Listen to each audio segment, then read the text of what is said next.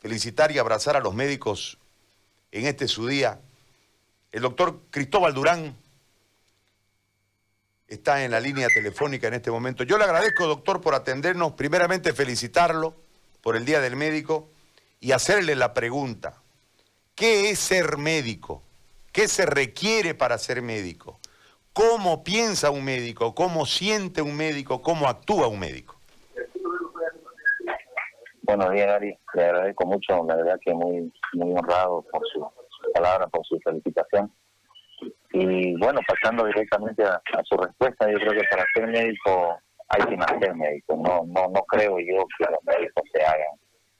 De, lo, de todos los médicos de vocación, los verdaderos médicos, aquellos grandes médicos, grandes maestros que yo he tenido, y en mi persona ha sido una experiencia similar. Nosotros nacimos para ser médicos y no tuvimos ninguna opción diferente, es decir, no tuvimos un plan B.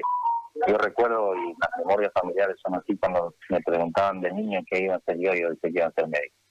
Entonces, eh, para ser médico hay que hay que tener la, la vocación, pero creo que es innato eso. No, eso no se puede adquirir. Y una vez estás en la carrera, bueno, ahí vienen todas las otras responsabilidades. Yo creo que cuando uno elige ser médico, uno lo elige por... por vocación, como te decía, pero uno no, no sabe realmente lo que es ser médico. Todas las responsabilidades que tiene, todo el gran sacrificio, el esfuerzo que amerita ser médico.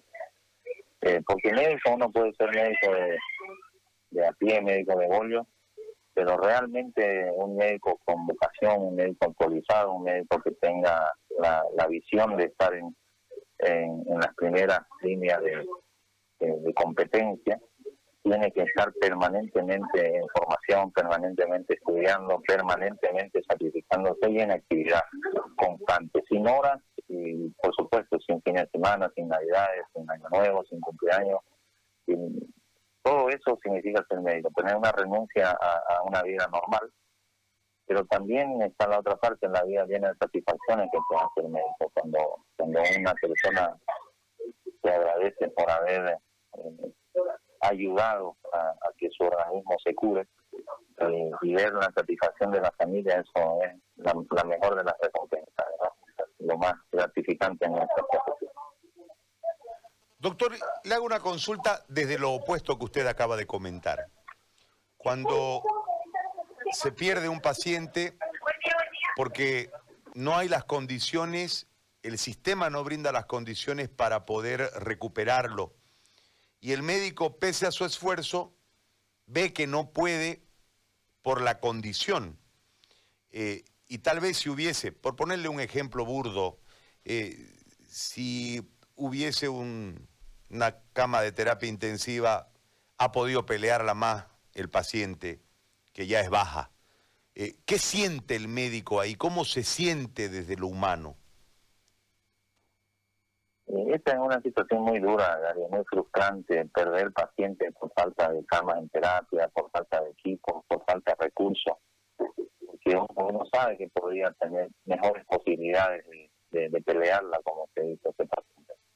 Y la verdad que ahí es cuando uno a veces se pregunta qué está haciendo ahí. Es cuando a veces dan ganas de tirar la toalla y dan ganas de, de irse a su casa y dedicarse a, a otra, a otra cosita. Pero realmente uno uno después del mal rato, uno duerme, se recupera y el día siguiente empieza nuevo, porque hay que empezar todos los días de nuevo. De lo contrario, si nos dejamos ganar por ese sentimiento de frustración, por esa impotencia, probablemente hubiéramos dejado la carrera hace mucho tiempo.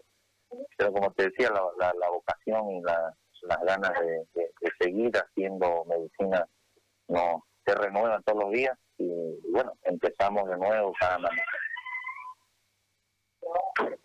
Doctor, felicitarlo, lo dejo trabajar. Le agradezco muchísimo por este contacto. Felicidades. Muchas gracias, Ari. Un abrazo y quiero aprovechar el micrófono para felicitar a todos mis colegas médicos, a todos estos grandes hombres que se han prestado durante esta pandemia a, a luchar contra el COVID. La verdad que ha sido asombroso ver la, la respuesta que han tenido, ver el sacrificio que han tenido mis, mis colegas, muchos de ellos sin sueldo, sin paga, pero ahí en la primera línea. Así que un abrazo a todos ellos y animarlos a que sigan adelante.